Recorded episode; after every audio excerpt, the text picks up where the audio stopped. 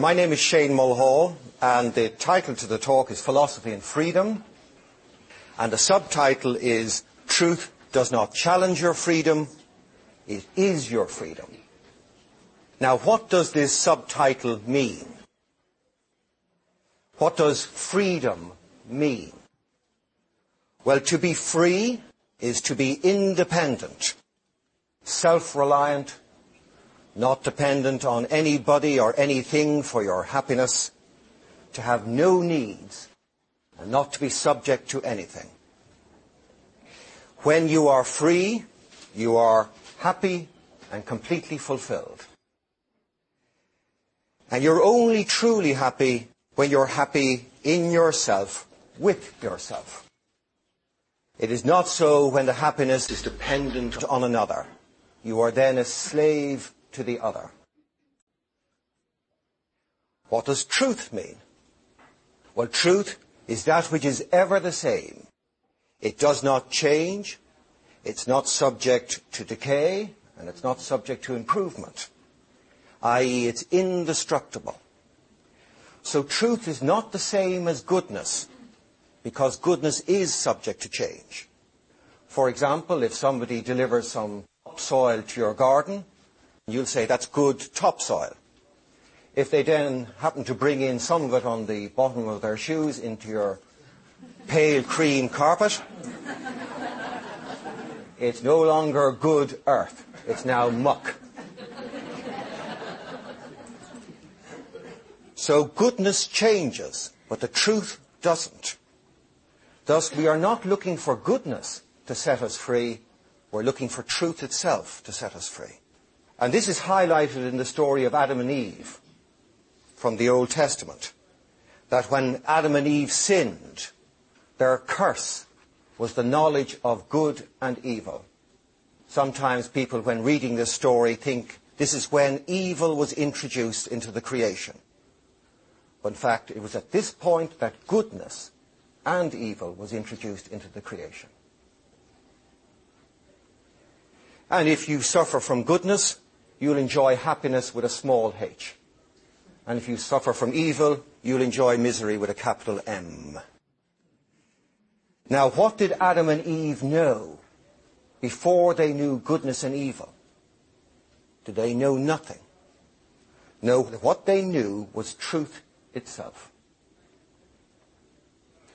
So what is this truth that will set man free? And we look at this later. And the third word in the subtitle of the truth does not challenge your freedom, it is your freedom, is the word challenge. Why use this word? And the reason we use this word is there is a normal belief that a truthful life would be a limited life. I.e., it would be restricted.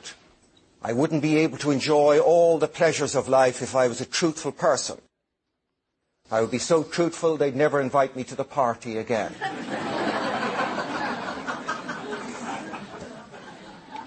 We also believe that it would be an impractical life.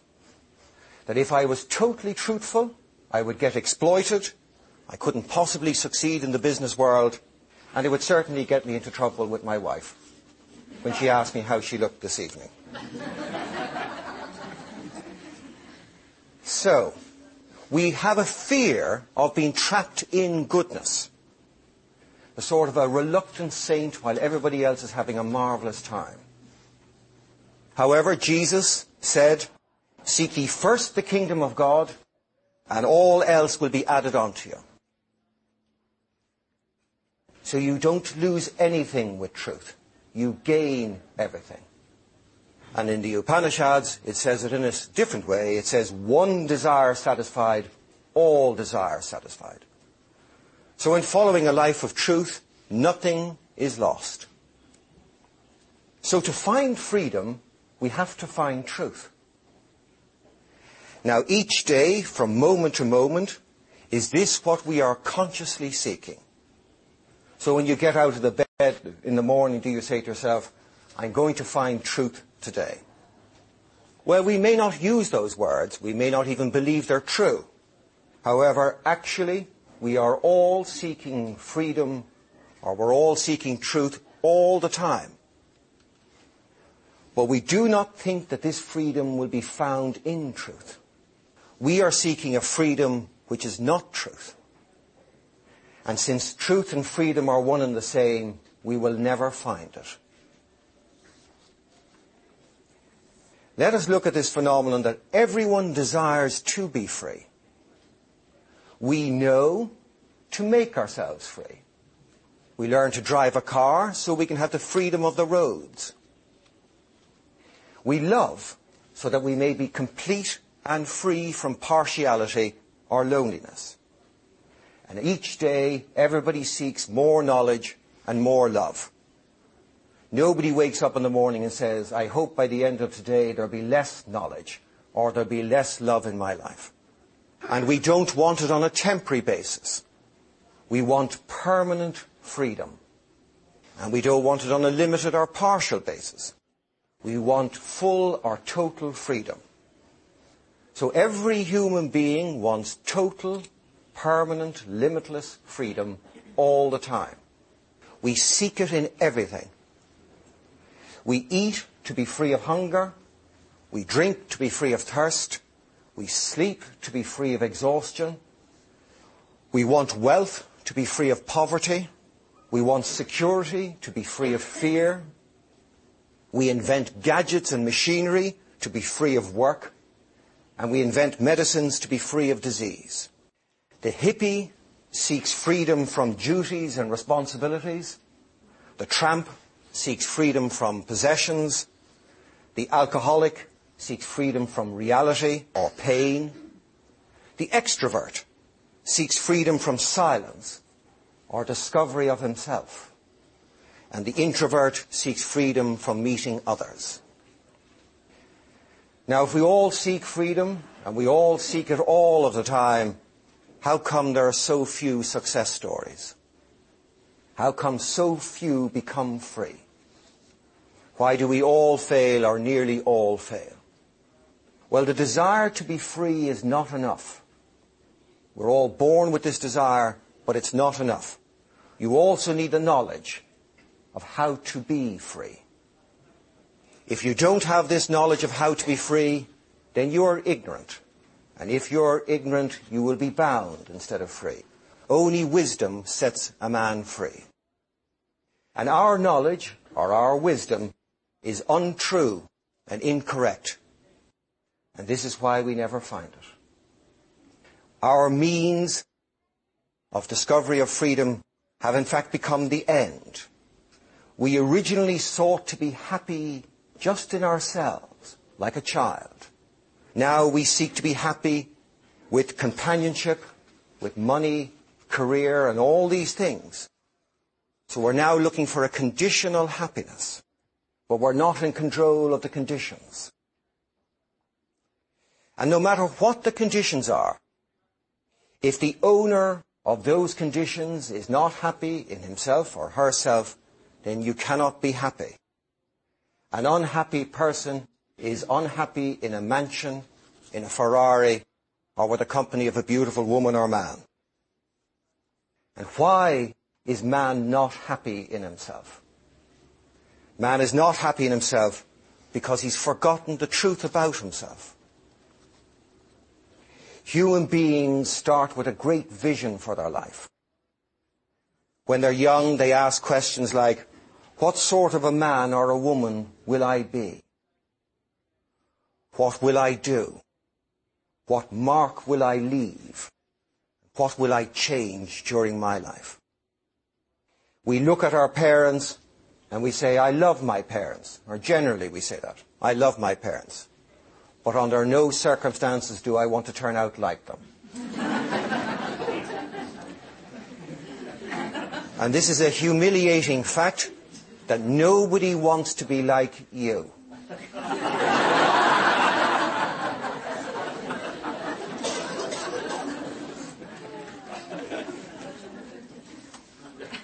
It's a remarkable thing. Nobody wants to be like me, but I want people to live with me forever. Nobody wants your life.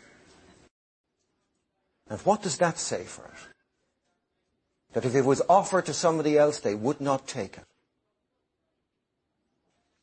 We look at our parents and we make all sorts of promises to ourselves. We say, I'll not be trapped like them. I won't argue as they do. I won't work or overwork as they do. I will not be as money conscious as they are. I will always keep my friends unlike them. I will care for my children, understand them more, listen to them more, and I'll be free. And with these great promises to ourselves, we set out on our lives, on the journey of life. And we sought to attain this freedom, but then we become distracted. And we stop to examine the pleasures of this creation, and then we end up settling for pleasures, for security, for fame, or fortune. And we give up this pursuit of freedom, of real freedom, and we reverse the instruction of Christ to seek ye first the kingdom of God. And we think, I'll just seek everything else first. and when I've got it out of the way, then I'll seek the kingdom of God. But unfortunately, death comes first. Then there's no time left. And there's no energy left for us to pursue freedom. And instead of pursuing freedom, we're pursued by responsibilities and by desires. They never let us go. So in the ordinary run of things, we've stopped aiming for the bull's eye. And so you could ask yourself right now, what do you aim for? On a day-to-day basis, what are you aiming for? And if you're not aiming for the bull's eye, you can't expect to hit it. Only those who aim for the bull's eye get it in the bull's eye. And there's a marvelous statement by Newton. And Sir Isaac Newton would be classified by most human beings as a highly successful human being with a fulfilled life. A person to be admired. But when he was dying, he said, I do not know what I may appear to the world, but to myself I seem to have been only like a boy playing on the seashore and diverting myself in now and then finding a smoother pebble or a prettier shell than ordinary, whilst the great ocean of truth lay all undiscovered before me. Well, we have all sold our true and substantial freedom to collect the pretty pebbles of this creation. Well, what in us is bound that we feel bound? and what in us is free that we feel free. Say you take a man and you put him in one of these iron diving suits and you screw on the helmet and then you carry him down to a basement and you lock him into a steel tank and then you close the door behind to the basement and lock it. What gets out before you reach the top of the stairs? What escapes on the instant? And what escapes is the mind. That man's mind can be in Barbados before you hit the top of the stairs. It is the mind of man that is bound, and it is the mind of man that goes free. We choose to be bound, and we choose to be free. Nothing in truth can bind man. Only his mind can be bound. Julius Caesar said, the iron chains, the prison walls, the high towers cannot successfully enslave the spirit of man. Man is greater than the cage because he is the creator of that cage. And you cannot bind the creator. Now what is it that binds the mind of man? And it is past knowledge. It is all the thoughts, feelings, attitudes, biases, prejudices, and preconceptions which we have built up or retained from our birth. Because of past knowledge, we do not meet people in an event as if for the first time. In fact, we never meet people, we just meet what we know of them. we meet our own ideas in our minds. So let's say you've been invited to a party in the past, and we'll make it by your auntie, and there's always dreadful food, and the wine is diabolical, and she always gives you a tie which you wouldn't even put on a dog. and she asks you all these dreadful questions. Along comes Christmas again, and there's another invitation. And you say, I'm not going to enjoy that party. And you hope that you come down with the flu, but there's no such luck. and you go to the party, and it's diabolical. And you think you have the gift of prophecy. You say, I knew it was going to be terrible. but in fact, you didn't go to the party. You went to last year's party. You didn't go to this year's party. You can't eat an apple twice. There are no events repeated in this universe. The future is full of potential and the past is limited. And if you go to last year's party, you go to the limited party. We meet what we know and we fail to respond to what is actually there. And this past knowledge binds us. So with past failure, we say, I won't be able to. With past boredom, we say, I won't enjoy. And with past hurt, we say, I will hate. If you think you are bound, you are bound.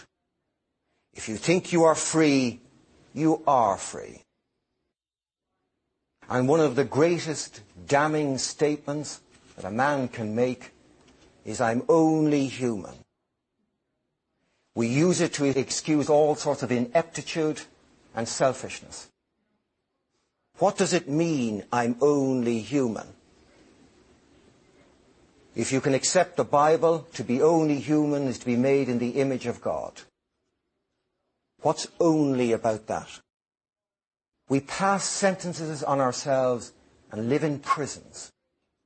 When a judge passes a sentence, the man or woman is taken away for the term of that sentence.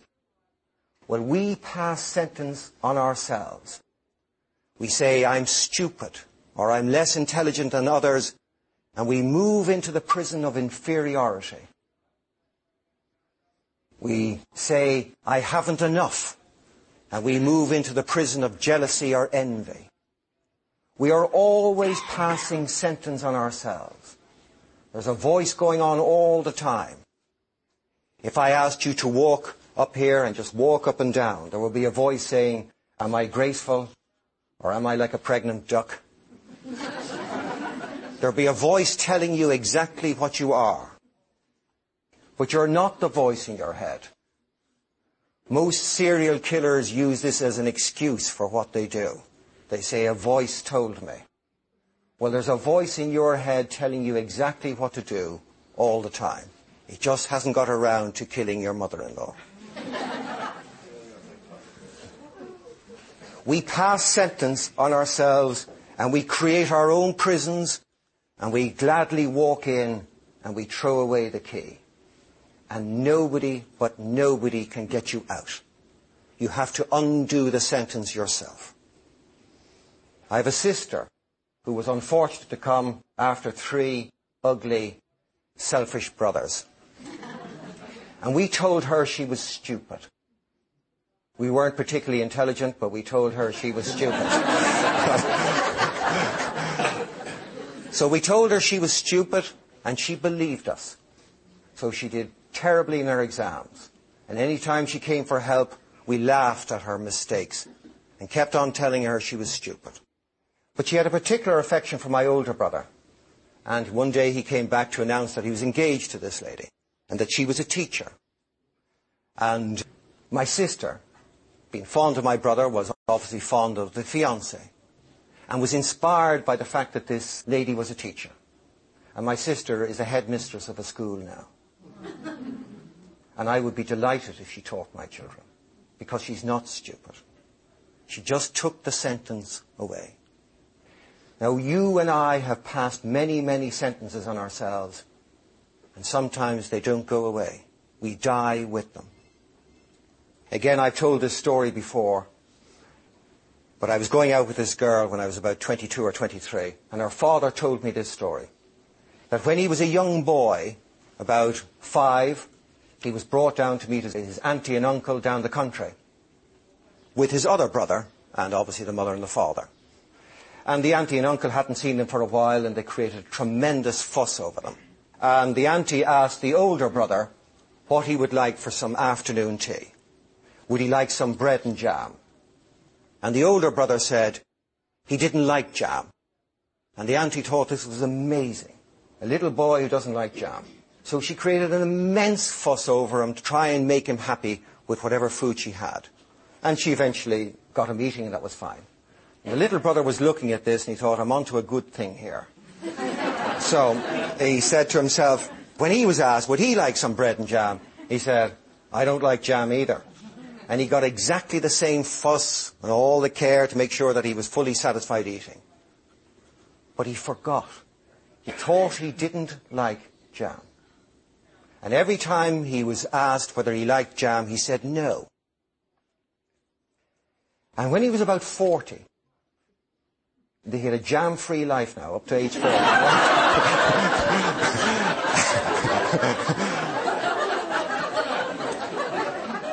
Which is a mild tragedy, right? But at age 40, he suddenly remembered. He remembered the incident. He remembered that it was just a game that he started off with. And as he said to me, he's been trying to make up for it ever since. Both sides of the bread now. now, it wouldn't be a tragedy if our lives were just free of jam. But to be only human is a tragedy, instead of being human or being yourself. Now, this so-called knowledge, which is gathered and retained in the mind, is for future use. But unfortunately, its fruit is that the present is covered up. So we never meet the present moment. Imagine if the body retained all the food that it took in. What a dreadful mess there would be after a short period of time. But we think it does make sense to retain everything in our minds. So we retain all sorts of prejudices, all sorts of opinions and ignorance. And we retain all sorts of things in our hearts, all hurts, things we haven't forgiven people for. But the mind is not for retention of thoughts, but the attainment of reason. And the heart is not for retention of feelings, but for the attainment and expression of love. Thoughts, feelings, burden and darken the mind and the heart, and reason and love lighten and enlighten the mind and the heart. Now, how does all this come about? If it's not natural for the mind to retain and the heart to retain, how does it all come about? Well, there are three causes of bondage and thus misery. And they are ignorance, inequality, and desire. And they follow in inevitable union. And the fundamental ignorance which man suffers from is ignorance of himself. Who or what am I? Not knowing who I am in truth, I look around to see how others are behaving. And I listen to my parents and my elders because initially I love and respect them. Just like whatever teacher says goes, initially whatever mum and dad says is true. My dad says it's true, so therefore it is true. But unfortunately, we're imitating the ignorant. No child is born with an aversion for housework. No child prefers play to work. No child prefers Saturdays to Mondays or sun to rain or any of these things. These are all taught and they're taught by the ignorant. They're taught by those into whose care they are entrusted, i.e. the parents and the teachers. So we imitate, and we imitate ignorance, not knowing who we are in truth. Not knowing who we are in truth, we see differences everywhere. We don't see what is actually there. We don't see the substance. We see the form. And all forms are different. And because they're different, they're not equal. With reason, you will see what is there, and you will see that all is equal. And with love, you will see that all is equal. This is how you can love more than one child equally. If you have four children, their forms are completely different. One might be good looking, another ugly. One might be intelligent, another stupid. One mightn't be so nice, like you and me. And the other one might be very nice, like other people. but that does not mean that you will be loved any less. Because love transcends all forms of body, mind, and heart. Love sees the substance. In the case of a child, you see the humanity in the child, or maybe even if you're lucky, you see the divinity in the child. And so you can love these different forms equally. But not knowing who you are, along comes inequality. And with inequality comes desire or preference. Because with the seeing of difference, you must prefer one over another. So you're beset with different values. You do prefer play to work. And work is a curse. If you look at a child, and let's say it's a young child, and it enjoys washing up, so it asks you, can I please do the washing up? And then when it gets to the end of the washing up, it says, can I do it again? Can I wash the same plates again? You never hear an adult say that. Never, ever, ever. The adult doesn't even enjoy the washing up. The adult enjoys when it's over. And if there's a lot of washing up, you have a long time to wait. But the child not only enjoys before the washing up, it enjoys the actual washing up itself, and it also remains happy when it's over. It moves in happiness. But you and I are no longer free to enjoy it all. Children don't understand preferences. If you tell a young child, it's your birthday in a fortnight, are you excited by it? He just looks at you. Why wouldn't you be excited now? You're alive now. Why would you confine excitement to two days, like Christmas and birthday? Why not be excited every day? You are bound to pursue what you desire although by nature happy, you now pursue it where it cannot be found. Although by nature free, you're trying to create a freedom with that which is bound. And so now the hunt is on for happiness, fulfillment, and freedom. Desire is infinite, and its fulfillment is limited. If you take any desire that you have, it has never been fulfilled. It keeps moving. When you're a young man or a woman, you might say, well, if I only had $20,000 or $50,000 or $100,000 saved, well, then I'd be happy. Or if I earn $250,000, then I would be happy. But when you get $250,000, then you think, well, I need a pension scheme on top of that and some investments just in case things go wrong. There is no full satisfaction in desires because desires are for limited things. And if you try to satisfy a desire, you only feed it. A cigarette satisfies the desire for a cigarette, but it only increases the desire for more cigarettes. And this is why we have all the restlessness in this world. We never rest. Always on the move, looking for that ultimate freedom or happiness. Nowadays, it gets worse and worse because things have less and less content. If you look at books nowadays, most of the imagination is left up to the reader. You get minute character descriptions, You call the main character Clark. You say he's six foot tall, dark, and his wife died tragically in a motor accident. You have to fill out the rest yourself. Because there is less and less content, you have less and less contentment. You can't get contentment from absence of content. And therefore there's a need to change continuously.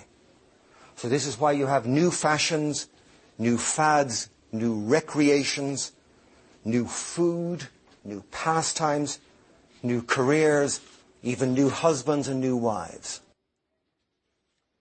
But limited things provide limited freedom, provide limited happiness. And lots of limited things do not provide full satisfaction, they provide exhaustion. And with exhaustion comes the loss of capacity to enjoy in simplicity. What are the effects of desire? Well, as desires grow stronger, so does misery. The more you want something, the more miserable you will be when you don't have it. And the more fear you will have of losing it. And because you're afraid of losing it, you will hoard it. You will keep it out of use more than you need, while others suffer.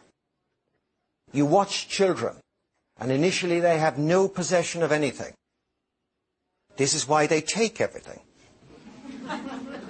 So if they see a bicycle down the road, they bring it home with them. There's no such thing as ownership. Everything is for me. But you and I are possessed by ownership. And little children grow up and they get this idea. So let's say we make it a little boy and he's playing with his train set. And uh, he also has a teddy there, but he's not noticing the teddy. The teddy's just lying there. He's playing with his train set. And his sister comes in and says, I want to play with the teddy. He grabs it, stuffs it under his arm, and continues to play with the train set. Because it's his teddy. And even if I don't want to use it right now, it's mine. You'll notice that word comes in very quickly. It's mine. The second effect of desires is that they narrow our lives. The common belief is that desires expand your life. But in fact, desire narrows your life. In fact, with desire you set aside your vision for life. You can set aside dignity, honor, and what is known to be true just to fulfill your desire. Have you ever really, really wanted to get to an airport on time? And there's a lot of traffic on the road. You're willing to risk your life. You're certainly willing to risk the lives of others because they're in the way of fulfilling your desire. Have you ever seen a child dragged by a mother because the mother is in a hurry?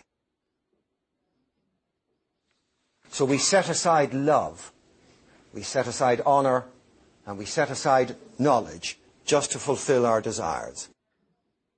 You'll notice this, say you happen to be on a diet, and you think, I'm not eating cream cakes.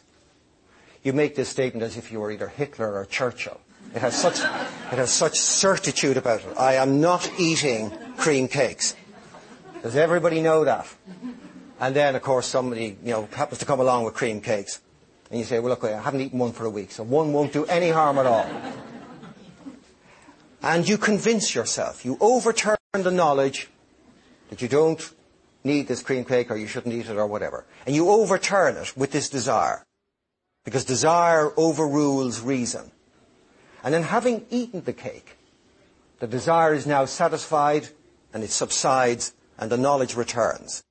So you've got this bloated, regretful, guilty entity looking at an empty plate and a full stomach. Some people sacrifice their very life. They sacrifice health, family and friends just to fulfill desires. A solicitor friend of mine who's 48 and I met him last year and he'd been working very, very hard. And I asked him how was business last year and he said, excellent. Next year I'm really going to start living my life. Unfortunately, I didn't have the courage to tell him that he's lost the knowledge. It makes no difference that he's got the money now. He doesn't know how to live anymore. So he won't next year. People do this. They say, I just give up 10 years of my life to accumulate and then I'll enjoy it all. But who tells you that you'll get your soul back in 10 years' time with which to enjoy your life? We think our desires expand our life, but they only narrow it. There is only one desire that the human being can have which will expand our lives, and that is the desire for liberation or freedom. The third effect of desires is that it distorts all our values. And as I said, we forget the substance and we value the form. So let's uh, make it a man, and he thinks he is an engineer, which is just a function. It's not an entity, it's just a function. And somebody makes the engineer redundant, and the man thinks he is redundant. He says, I am redundant. But you can't make a human being redundant. You can only make a function redundant. Forms are toys for playing with. And the idea is to enjoy this play, but you should never take it seriously. Years ago, a lady in the school in Dublin came in and she told a story about her son who follows a particular football team in England. And when she came home from philosophy class, and he was about 10 or 11, she found him in tears, crying. His team had been beaten 4 0 at home, which for him was a tragedy. And she said to him, But it's only a game. And he said, Mum, you don't understand. See, for him it wasn't a game. It was extremely serious. And when somebody stands on the sandcastle of a child the child will cry, and you'd say to them, but it's only a sandcastle. And they think you don't understand. But people stand on our sandcastles, and we get really annoyed, because they are not sandcastles. These are very important things. Many years ago, I had this garden, this house, in fact, which had a garden, a front garden, and I'd made a particular effort to beautify the garden. So I planted hundreds and hundreds of tulips of all colours, pure colours, mixed colours, tall ones, small ones. And I waited with great expectancy for all these tulips to emerge and beautify my garden. And they all came up, and they were beautiful. Absolutely beautiful. And one afternoon I took my wife and children and we went out. And the next door neighbours have two children. So you can anticipate the ending to the story. two little boys they also have a scissors in that family.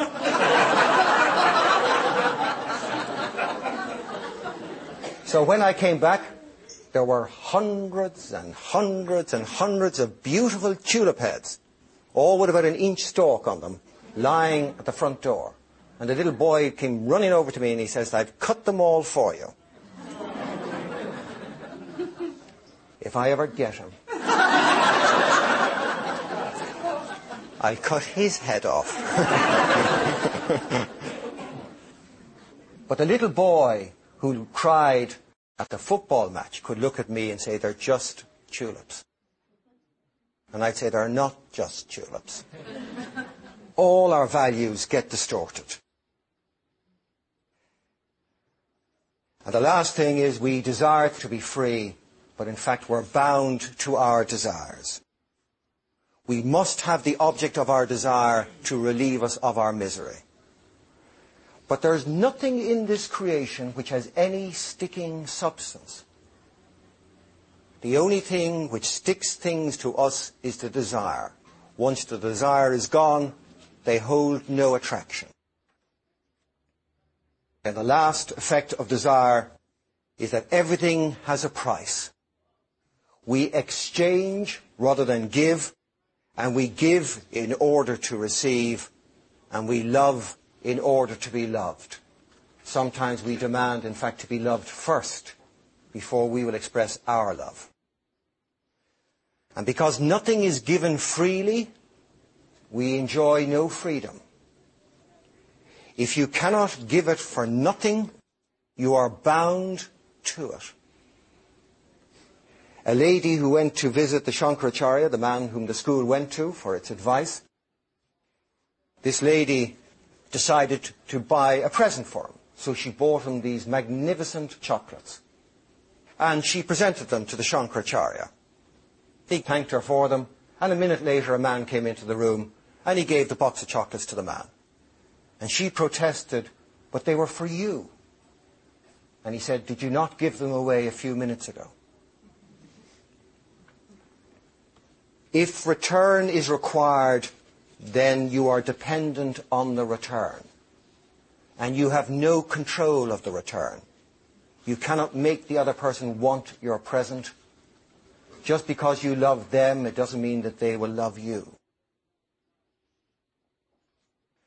So, we are bound by our desires, which come from a perception of inequality, which comes from the ignorance of who we are in truth. So how are we to become free? Well, externally, that is in relationship with others, in relation to this creation, we need to understand the fundamental nature of this creation. This creation is designed on dependency. You can achieve nothing by yourself. Freedom is achieved through unity with everybody else, not true independence or isolation from everybody. And there's an example that can show this, and it's from the philosophy course. There was a king, and he decided he would throw a great feast for all his subjects and he initially invited the peasants to come and dine as they wished and satisfy all their desires. But there was one condition to enjoying this feast. You had to wear a bamboo jacket. And for those of you who haven't been at such a dinner party, a bamboo jacket has bamboos going down like this. So you can't bend your elbows. Your hands are like this. So the peasants donned the bamboo jackets and they attempted to eat. And of course, they failed miserably and uh, broke out squabbling and were asked to leave the feast in disgrace. So the king then took the bamboo jackets, sent them off to the dry cleaners, brought them back again, and he invited the merchants to the party. They put on the bamboo jackets and made an equal hames of the whole thing. And then he invited the princes of the kingdom, and they also made a dog's dinner of the whole thing. And then he invited the wise men of the kingdom. And they put on the bamboo jackets and they fed each other. And all were fully satisfied. Now, you can take this story at the level of economics, you can take it at the level of government, or you can take it at the level of this creation. And I just take it at the level of creation. The king is God. You can be a peasant a merchant, a prince, or a wise person. It's up to you. And the bamboo jackets are the laws of this creation. And if you obey the laws, then all are fulfilled and all are satisfied. And if you break the laws, then all go hungry. Hungry for freedom and for true happiness. Shankaracharya said, if people could be made to understand that caring for oneself is bondage, while feeding others is freedom, then life would be easy for all. This is the essence of family. It's the essence of society. Society is merely a large family. And this world is just the human family. So that is external freedom, i.e. in our relationships with others. We simply care for others. But how are we to enjoy internal freedom? Freedom from limitations of body, mind and heart. If you feed a car with the wrong fuel, then it won't go. If it's a petrol car, it needs petrol. Diesel will stop the engine. So man has to feed his body, he has to feed his mind, and he has to feed his heart, or else he seizes up. And how you feed a body is you feed it with measure. So you do not eat too much and you do not eat too little. And you do not sleep too much and you do not sleep too little. You do not work too much or too little, or play too much or play too little. Measure gives health to the body. For the mind, you feed the mind with reason. And that purifies the mind. And you feed the heart with love and not feelings. And that purifies the heart. And when the mind and heart of man is purified, then they reflect the innermost world of man. There's no distortion. So the inner world appears as the outer world, just like light shining through a glass. And what is the innermost world of man? Well, it's spirit. And spirit is freedom, it is happiness, and it is eternal. It never loses it, and it never gains it. But the mind and heart in the wrong state deny it, and in the right state reflect it. When mind and heart are purified, they reflect this freedom and happiness.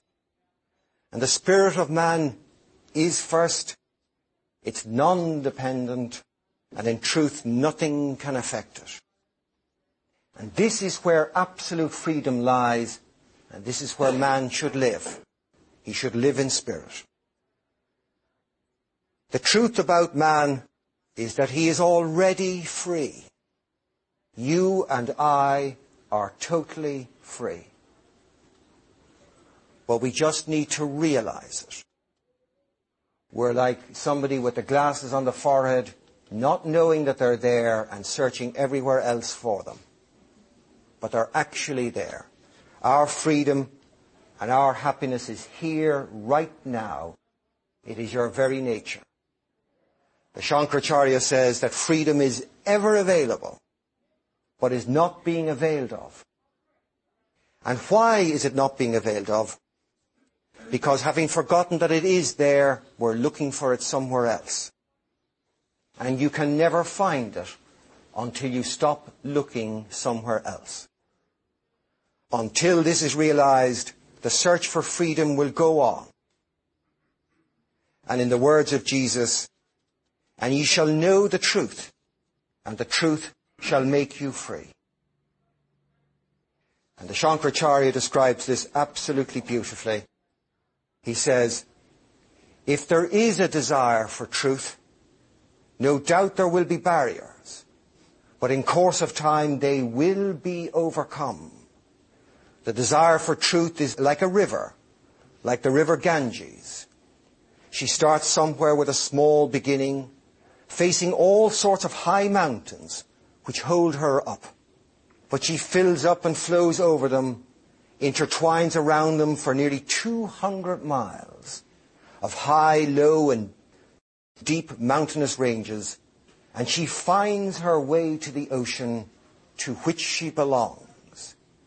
These mountains are also there in search of truth, but have now become established as traditions and cannot move. Even in their earnestness, they become obstacles like all the traditions of philosophical or religious thought, they lead to a point and stop. But one need not be lured by high peaks, nor sink into deep ravines, but keep going. One day truth will be found. No attraction, howsoever lofty, no obstacle, howsoever deep, could force a spirit to stop if the search for truth is true. Spirit will find truth one day. So do not be like a little boy or a little girl playing on the seashore and diverting yourself and now and then finding a smoother pebble, a prettier shell than ordinary, whilst the great ocean of truth lies all undiscovered around you. Remember you need not be lured by high peaks, nor sink into deep ravines. You just keep going. One day truth will be found. One day you will find truth. And when you find truth, you will be free. And that's the end of the talk. But thank you.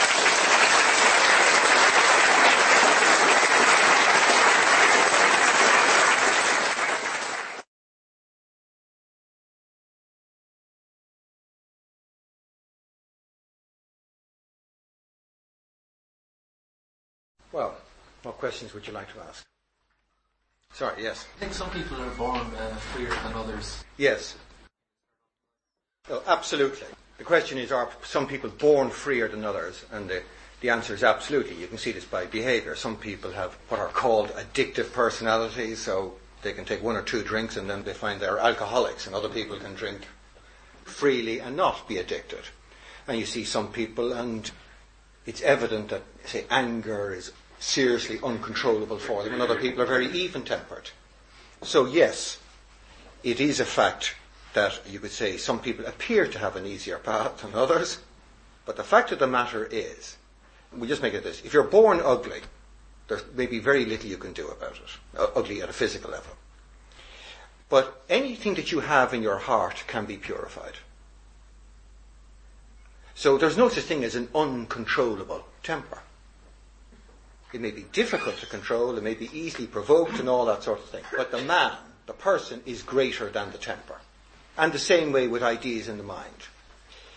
Every human being has access to love, and love will purify the heart, and every human being has access to reason, and reason will purify the contents of the mind. So some people may have to work harder. But that's all it is, you have to work harder. It's like if you've got little legs, you have to take two steps for every one step that people with big legs have. But you've got legs. So it's not that you would ever look at a human being and say that person is beyond redemption or they've no hope or they should feel sorry for themselves. It is very hard to take any point in life and say my life is better than other people's. Very hard. You might be able to say it with your dying breath. You might be able to evaluate it at that point and say, this life has been better than other people's. But you don't know what faces you. You may have had it easy so far. You take like Muhammad Ali, on paper anyway, looked like a great life. Actually, he says it is a great life. But you know, a lot of the glory was taken away from him. So you don't know. But the thing to realize when you look at freedom, don't look at other people's bondage, look at your own.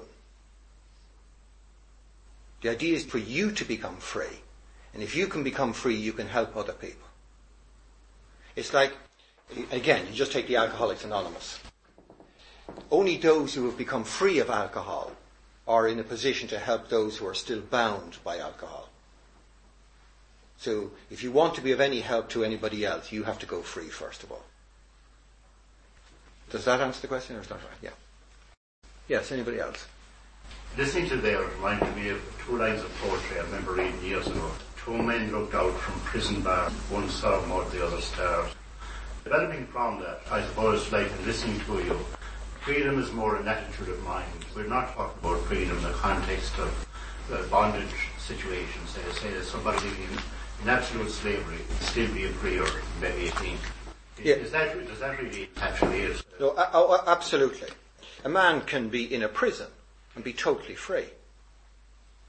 I remember when I was about 15 or 16 and having a spot on my nose and not going out that weekend.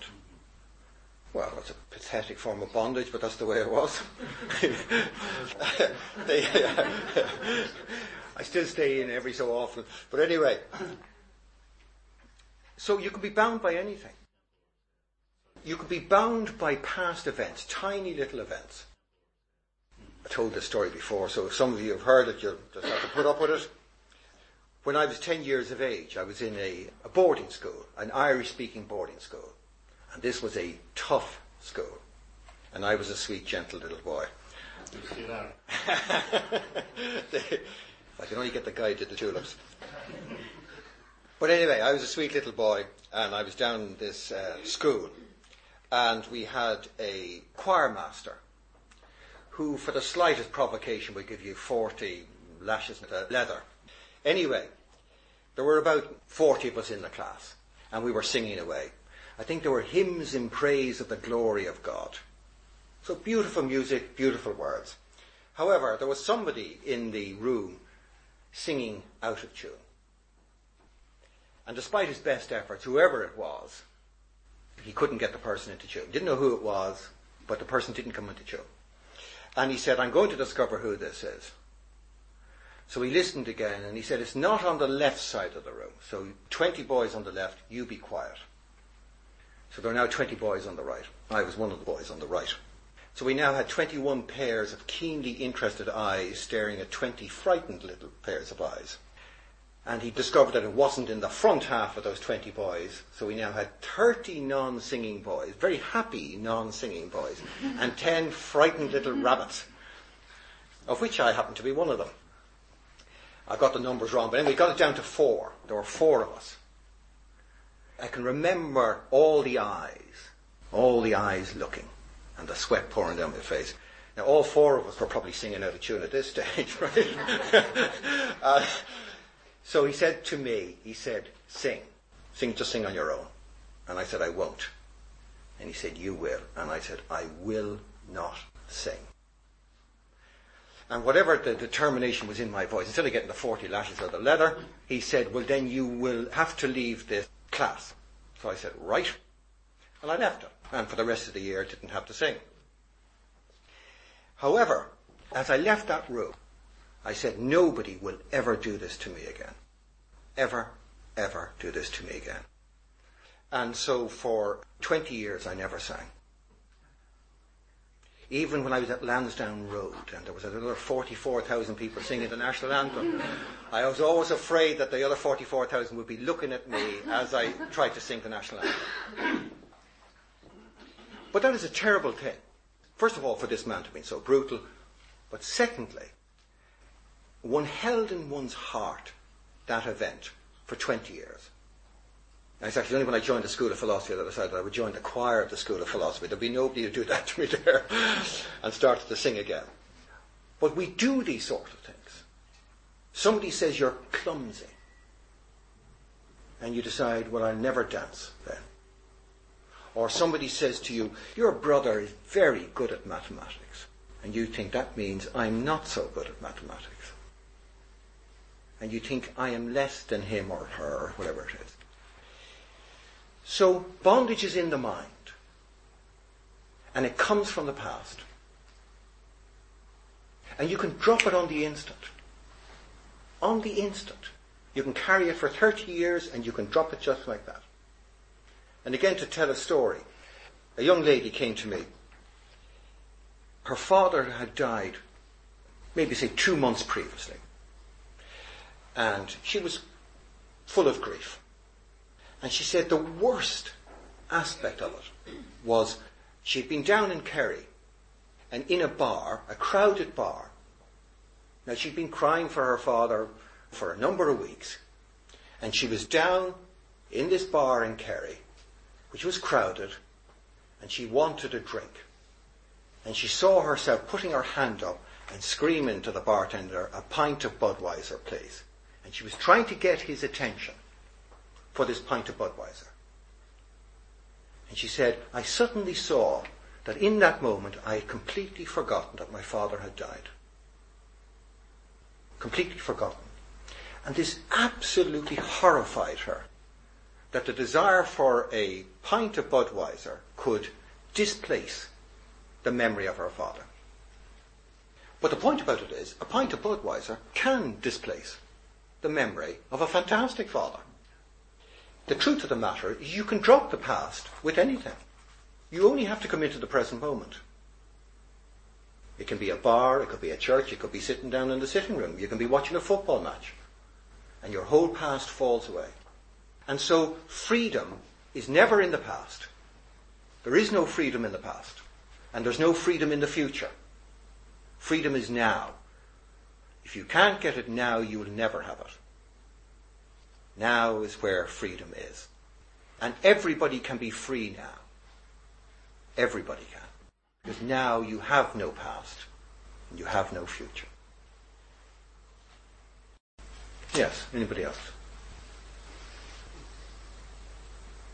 Sorry, just to return to the first question there about um, some people have been born more equal or more uh, free Yes. than others. I would have thought that um, everyone would have been born equally free, and it would have been what happened subsequently that would have lessened the freedom. Well, there are various theories and so on, and I can't prove which one is true. So you could say that if you look at all little babies, you know, they all look sort of, you know, very cuddlesome and uh, loving and all that sort of stuff. But traits appear very, very quickly, which is very hard to relate to events in the life of the child. Very, very hard. So, and I mean, I just make up a dramatic situation. So you take sort of, you know, identical twins, and they, you know, they, they live in close proximity, but one of them happens to have a much nicer temperament than the other, very, very quickly. Nature versus nurture. Yeah, exactly. I mean, the nurturing has a colossal effect, but it depends what you're nurturing also, the, the substance that, that's there. I'm just going to develop your question on a bit. The possibility is that in each one of us, there is both good and bad, to a significant degree, much beyond our worst dreams, our greatest dreams, and beyond our worst dreams. So if I was to say to anybody in this room, is there anybody here who has a hatred for Jewish people? Hopefully none of us have any hatred for the Jewish people. And we'd say, no, no, I have nothing against Jewish people at all. Totally delightful people. And yet, if we were all born in Germany around 1920, let's say, we were now 19 years of age, some of us would be in the Nazi party. Some of us from this room would be. The environment would have awakened in us latent tendencies.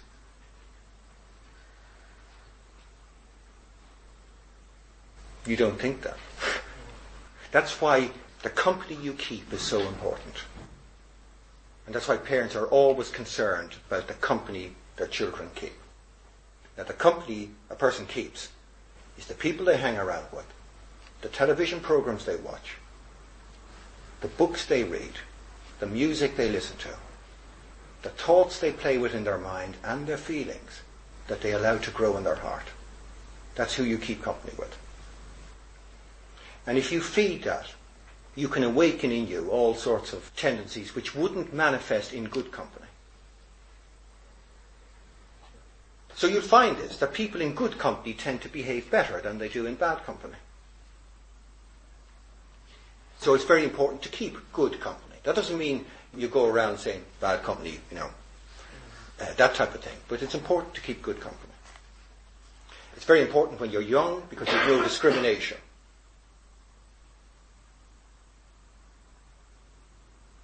Does that make sense? Yeah. If you leave a, a glass of milk and a glass of Coca-Cola in a room with a child, you won't find a child coming out of the room five minutes later with a milk saying, this is very nourishing and good for my teeth. He doesn't have discrimination. He won't say, this is good for my bones. I'd probably be six foot tall. He's only got taste to go by. So for a child, because there's this inability to discriminate at the level of what is true and what is false, the parent has to do the discrimination for them in the form of ensuring that they keep good company. But as an adult, you have your own responsibility. You have to look at yourself. And you'll find this, that there is some company that you keep, and when you're with them, you're agitated. You're always agitated. Or you always leave them and you're depressed. You only have to talk for five minutes and you feel depressed about life. And there's other people that they have a different effect on you. Curries uh, affect some people's stomachs. They shouldn't eat curries. Some company has a bad influence on people. And one needs to be careful about it. Does that help or? Yeah. Yep. Yeah. Okay. Yes, thank you. Sorry, you were going to ask? No, I just want to say, do you not think that there are latent feelings in all of us? Oh, absolutely. It's not actually just good people, bad people. It is that any person, whatever their genes are, feels threatened. You react to the threat of other people's. Well, it doesn't have to be tra- It can be. It can be just simply bias. That's what I mean. I'm going back to your idea Yeah. of uh, children playing with good, inverted commas, Yeah. good. bias, but it's latent bias because this is new to us. Yes, absolutely. As you say, it's latent bias. But what you can do, just as if you're an adult, there may be foods you haven't tasted, and when you try them out, you come out in spots.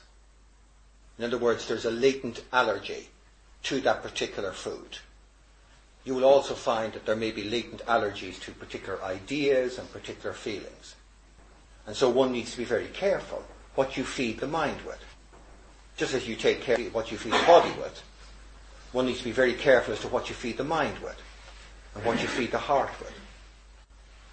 But my point is that the feelings of animosity, indeed of anti whatever, mm, are not good feelings.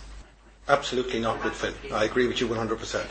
But they're not coming from any source except, you just said, the media orientation, but they're not really, they're coming from oneself. Absolutely. Oh, that is the point. They are coming from oneself. But it's from what is outside activates them.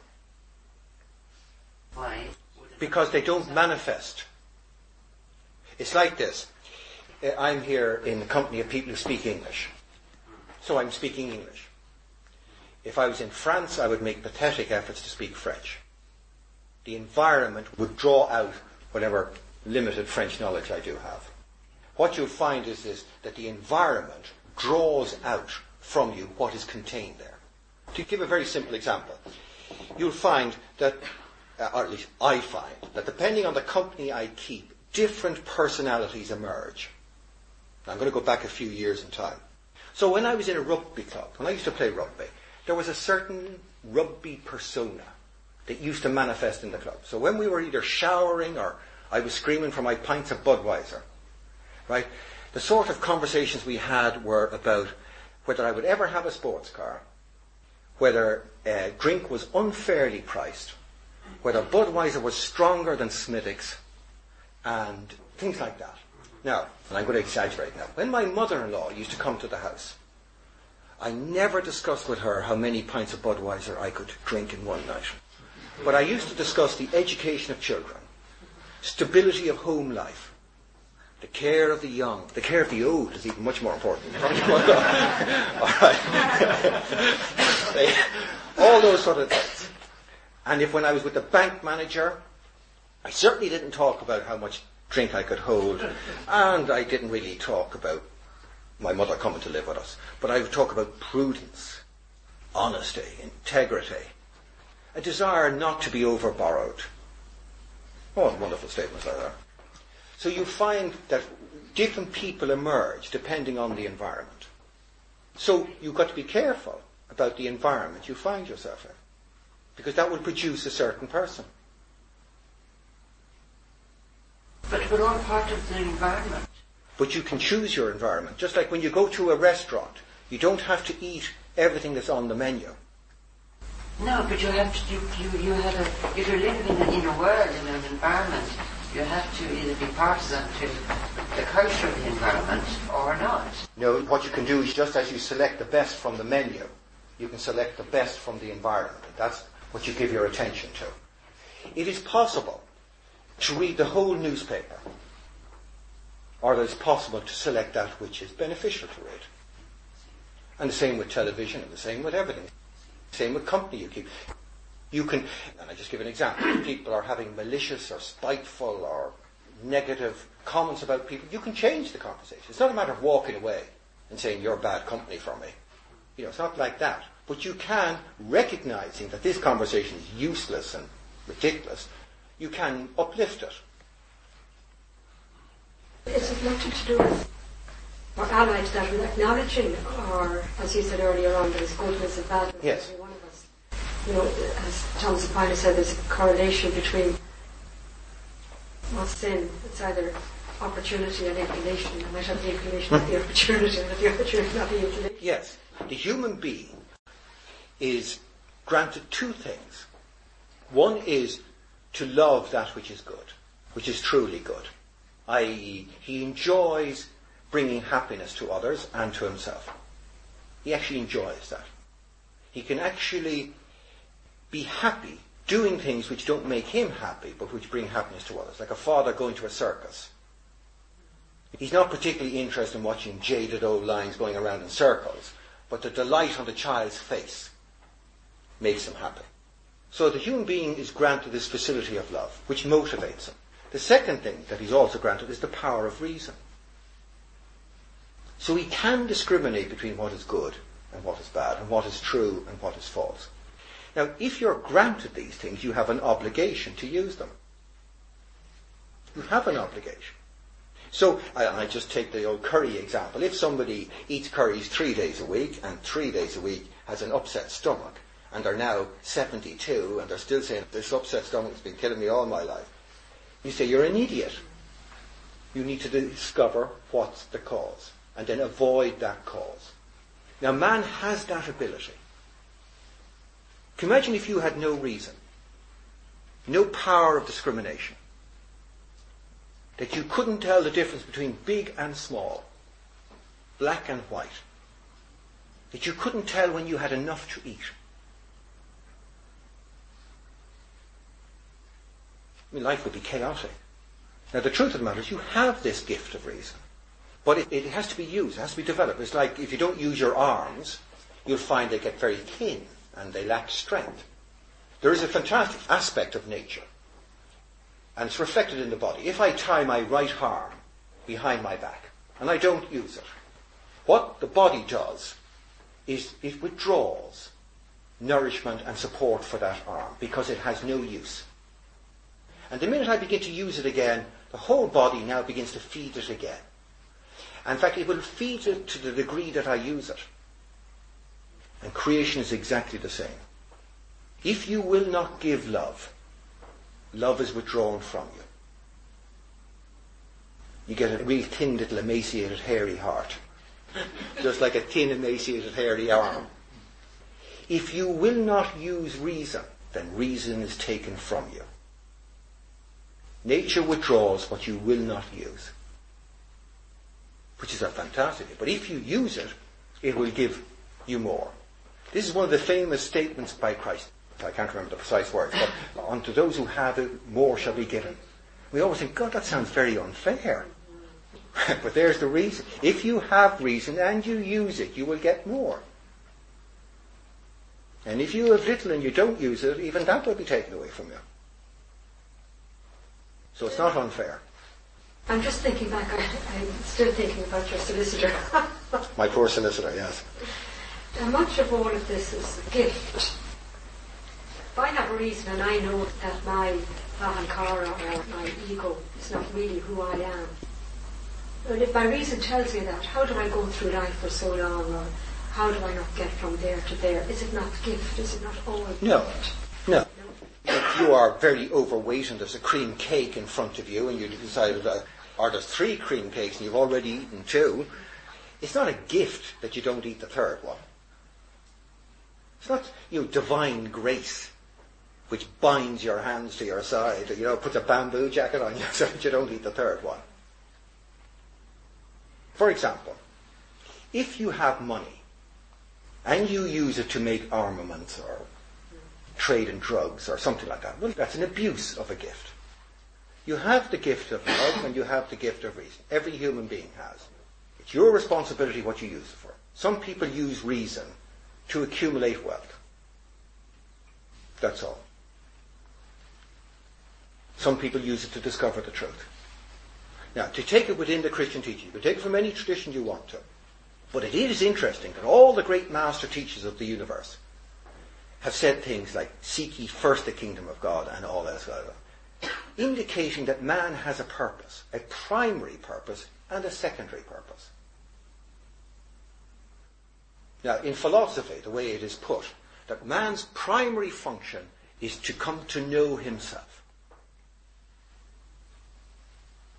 And his secondary purpose is to enjoy the glories of this creation. And if you try it the other way around, you fail at both.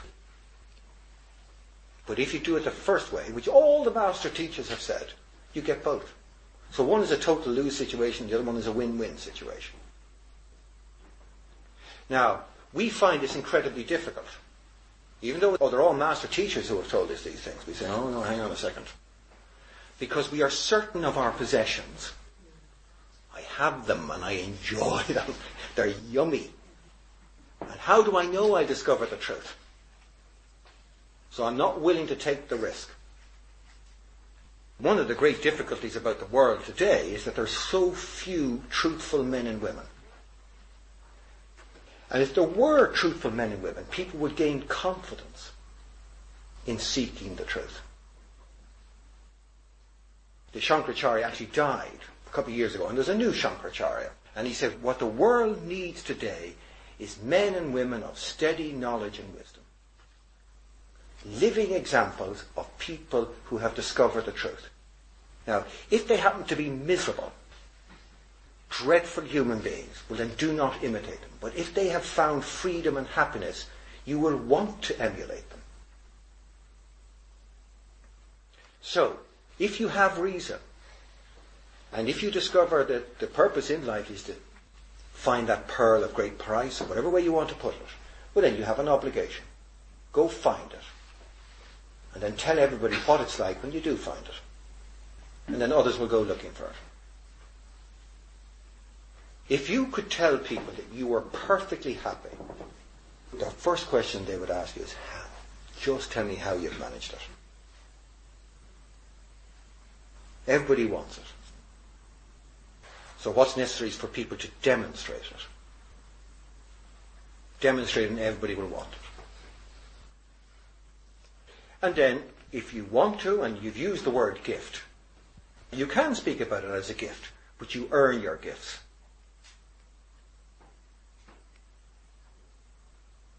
Let's take sunlight. Let's say we say sunlight is free. Is that alright?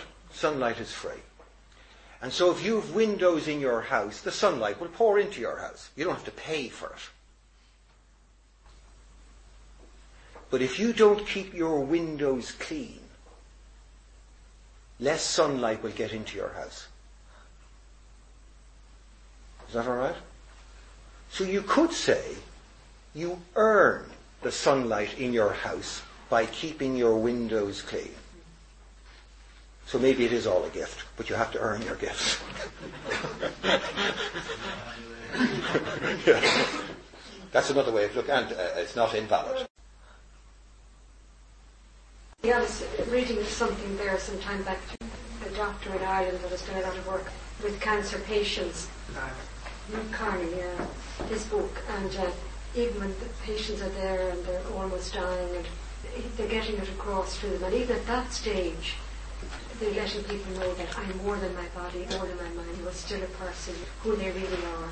So if you're a solicitor at 46, it could be at 86 at this stage, he's still, some people, it might come to that before you really realize. Absolutely. Isn't it terrible that you have to get cancer in your body before you face the question, am I more than my body? I mean, why not face the question when you have a nice healthy body? I mean, the, the lessons don't have to be so hard. They don't have to be so hard. The other interesting thing is there's nothing wrong with adversity. There's nothing wrong with it at all. It's what you do with it. Adversity is a terrible thing if you do nothing with it. If you make full use of it, it's no different than good fortune.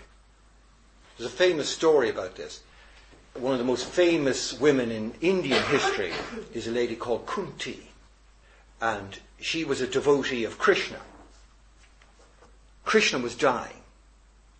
And because Kunti was so devoted to him, he granted her a boon.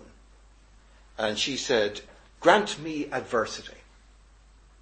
And even though Krishna was totally wise, he was a little bit confused by this, by this request that somebody, on being granted a boon, could have said, grant me adversity. So he asked her, why? He said, Kunti, why do you wish adversity?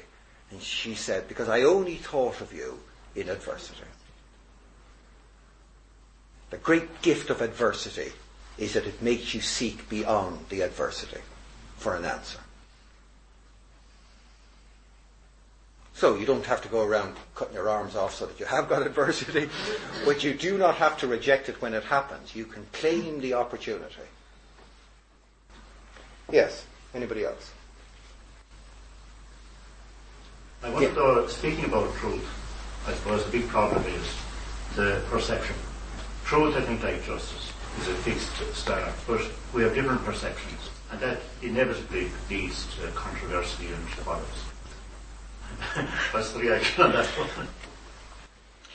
If you want to see the truth, you have to be true to yourself, first of all. It has to be the real you who looks in order to see the truth. And again, if I can give a couple of examples which I've given before. But uh, when we came back from our honeymoon, there was a very striking moment where my wife was standing here, my father-in-law was standing there, and I was standing here. My wife was between my father-in-law and myself. And uh, she was showing him photographs of the honeymoon. And I saw him look at her, and there were tears in his eyes. Now, there were no tears in my eyes, but there were tears in his eyes. And I suddenly saw a father who saw a daughter. A daughter whom he so-called lost. Is that alright? He saw a daughter. And I looked at my wife, and I couldn't see a daughter. All I could see was a wife. And sometimes I look at my little children, and they see a mother. They're looking at a mother, and I don't know who they're looking at. I don't know that mother. I just know a wife. And sometimes I see her sisters looking at her, and they see a sister, and I see friends looking at friends, and all sorts of things like this. Now, the truth of the matter is, if I insist on being husband, I will only know wife. And if I can just use my wife's name, Anne is much more than a wife. So if I only know wife, I only know her in part. So to know more of Anne, I have to go beyond being husband. And the truth of the matter, am I only a husband? Of course not. There's much more to me than a husband. So why look with only husband's eyes? I mean, if you want to see something, you would use both eyes, fully. So the question then is, well, what am I? Am I a husband? Well, if I'm a husband, I only see wives. If I think, well, I'm a Dubliner, then I think all the other people in Ireland are inferior. If I think I'm Irish, then I only see Michelle Smith. I mean, I can't remember who came second in those races. Anybody give me the names? No. Because I didn't see the race. Only an Irishman saw the race. If I think I'm European, I think the orphanage situation in Romania is terrible. But the orphans in South Africa don't affect me to the same degree. I don't think about it as much. So even being European isn't big enough. I've gone from husband all the way to being Dubliner to being Irishman to European and still I can't see things as they are. So the only way to see things as they are is to see them as a human. Now, interesting enough, that's what I am. So it's not a very difficult thing to do, to see things as a human since you are one. And what's a human being? Well, again, I'm just going to take it from the Christian tradition, something that's made in the image of God. So if I want to see things as a human being, I have to see things as God sees them. So how does God see things? That's an interesting question. and do you think that if he was looking that he would see with bias and prejudice and he would see partiality? Or do you think he would see with love and knowledge and all these things? And then I discovered, actually that's very interesting. Sure, I have love. I also have reason and knowledge. So maybe that's how I can do it. So if I could fill my heart with love and fill my mind with reason, maybe I would see things as they really are. So that's how you do it. yes, one last question. Which normally kills off all questions. but if there is a last one. Right. Um, I admire the fact that you have quoted scripture so often. And going back to my youth, I think Christian on Ducas, Treholm and Quit, we all heard that. that was a question asked over there. We're all born with these traits. And another one was, tell me your company, and I'll tell you who you are. I heard that as I was growing up. And another one was, you can live in the world without becoming part of it. Yes, that's right. So everything you have said tonight has rung very true with me. Yes, exactly. Well, it just shows you you've all been ripped off. You've paid four quid for things that, that you, you already knew. I'll finish with this. What you said is absolutely true. Absolutely true. But somehow we've gone deaf. Somehow we've forgotten all the things we were told, or we're deaf to them. Now, I'm not going to blame anybody for this, but when I joined the School of Philosophy at 24, I could not read the Bible. I couldn't read it. I was so biased, so unbelievably biased. I used to react to it. It's terrible. Now, it just so happens that before Christmas, all the leaders of the schools of philosophy around the world, of which there are 37, gathered together for three weeks to study philosophy in England. And for three weeks we studied the conversations of Shankaracharya, this man that the school went to and the new one that it now goes to. So for three weeks studied these words, trying to work out what does he mean. And because I had to give a talk last night on philosophy in the third millennium, I found a book by the Dalai Lama which was called Ancient Wisdom, Modern World, Ethics for the Third Millennium. So I read half of it over Christmas.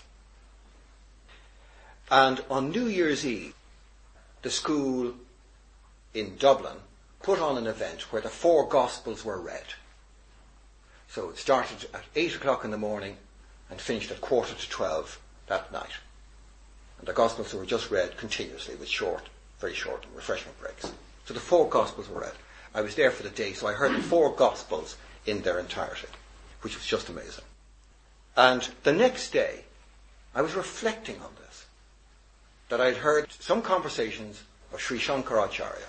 I read half a book by Dalai Lama, and I'd heard the four Gospels of Jesus Christ. And it became absolutely self-evident to me that the words of any of these men would cure the world of all its problems. There are no economic problems. They're all spiritual problems. If you love the Lord thy God with all thy heart and all thy soul and all thy mind and all thy strength, and you love your neighbour as yourself, nobody will starve. There is enough for everybody. This great feast has bamboo jackets. You just have to obey the laws. There is no end to the scriptures available to man. If you remain biased to Christ, it doesn't really make much difference. Pick up the Dalai Lama. If you remain biased to him, pick up Sri Shankaracharya. I can give you a list, 50 different sets of teachings, and they all lead to the same point. Find one that connects with your heart. Practice the words. Whatever that teacher says, and you will discover the truth, and it will set you free and you'll help others. So, that's it. Thank you very much.